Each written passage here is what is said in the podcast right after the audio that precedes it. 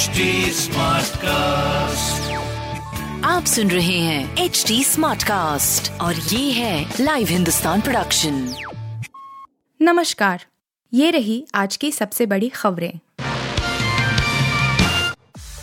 सीने में जलन फेफड़े भी परेशान इचू में ले जा रही दिल्ली की खराब हवा। दिल्ली एनसीआर में सर्दियों की आहट के साथ ही वायु प्रदूषण का लेवल भी तेज़ी से बढ़ा है। दिल्ली गाजियाबाद, नोएडा, गुरुग्राम और फरीदाबाद समेत एनसीआर के शहरों में एयर क्वालिटी इंडेक्स का स्तर बेहद गिर गया है। इसके चलते लोगों को स्वास्थ्य संबंधी समस्याओं का सामना करना पड़ रहा है और ऐसे लोगों की भी बड़ी संख्या है, जिन्हें अस्पतालों में एडमिट होना पड़ा है। मेदांता अस्पताल के चेस्ट सर्जरी इंस्टीट्यूट के चेयरमैन डॉक्टर अरविंद कुमार ने भी इस बात की पुष्टि की है। उन्होंने कहा कि एयर क्वालिटी इंडेक्स खराब होने के चलते लोगों की आँखों में जलन हो रही है। आँखें लाल हो जा रही हैं और अक्सर पानी बहता रहता है। इसके अलावा नाक में भी जलन हो रही है और ओठों पर भी असर हो रहा है। सचिन पायलट कैंप का कांग्रेस हाईकमान पर दबाव, गहलोत समर्थकों पर एक्शन की मांग। राष्ट्रीय अध्यक्ष के चुनाव के दौरान राजस्थान कांग्रेस में बवाल कुछ शांत हो गया था। लेकिन अब शांति के बाद फिर से तूफ़ान उठता दिख रहा है। सचिन पायलट खेमे ने एक बार फिर से मोर्चा संभाला है और अशोक गहलोत समर्थक विधायकों पर एक्शन लेने की मांग की है।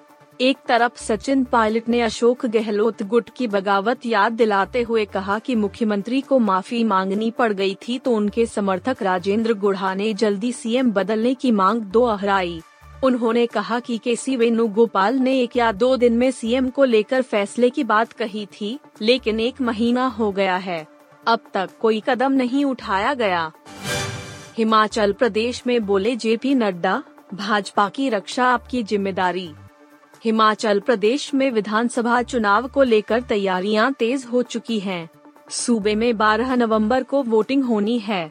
सभी राजनीतिक दल के नेताओं की चहलकदमी राज्य में बढ़ गई है।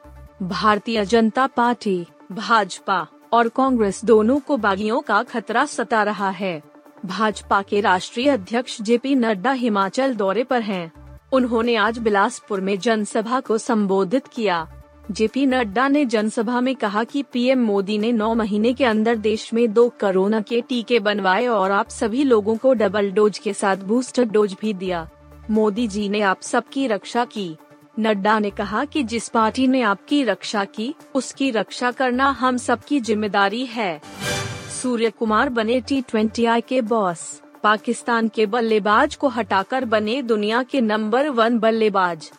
भारत के स्टार बल्लेबाज सूर्य कुमार यादव पिछले कुछ समय में अपनी शानदार फॉर्म की बदौलत बुधवार को जारी अंतर्राष्ट्रीय क्रिकेट परिषद की नवीनतम टी ट्वेंटी अंतर्राष्ट्रीय रैंकिंग में दुनिया के नंबर एक बल्लेबाज बन गए। सूर्य कुमार ने पाकिस्तान के सलामी बल्लेबाज मोहम्मद रिजवान को पछाड़कर शीर्ष स्थान हासिल किया। वह सिर्फ़ दूसरे भारतीय बल्लेबाज हैं जो टी ट्वेंटी अंतर्राष्ट्रीय रैंकिंग के शीर्ष पर पहुँचे हैं।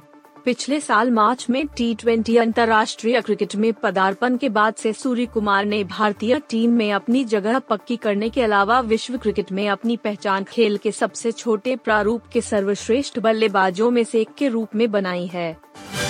उत्तर कोरिया ने एक दिन में दागे सत्रह मिसाइल, तानाशाह किम के खतरनाक इरादे दक्षिण कोरिया ने दावा किया है कि उसके पड़ोसी मुल्क उत्तर कोरिया ने बुधवार को पूर्वी और पश्चिमी तटों पर एक के बाद एक कुल सत्रह मिसाइल दागे हैं।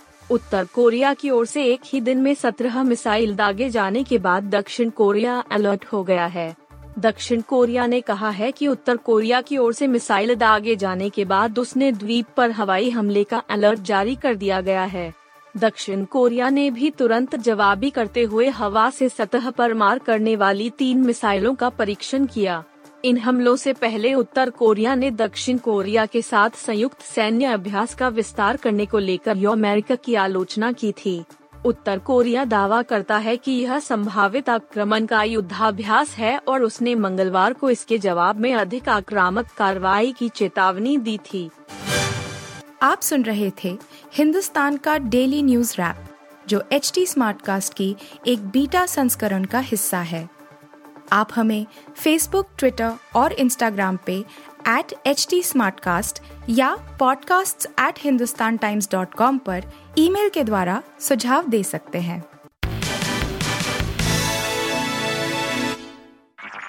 आप सुन रहे हैं एच डी स्मार्ट कास्ट और ये था live Hindustan production H smart Smartcast.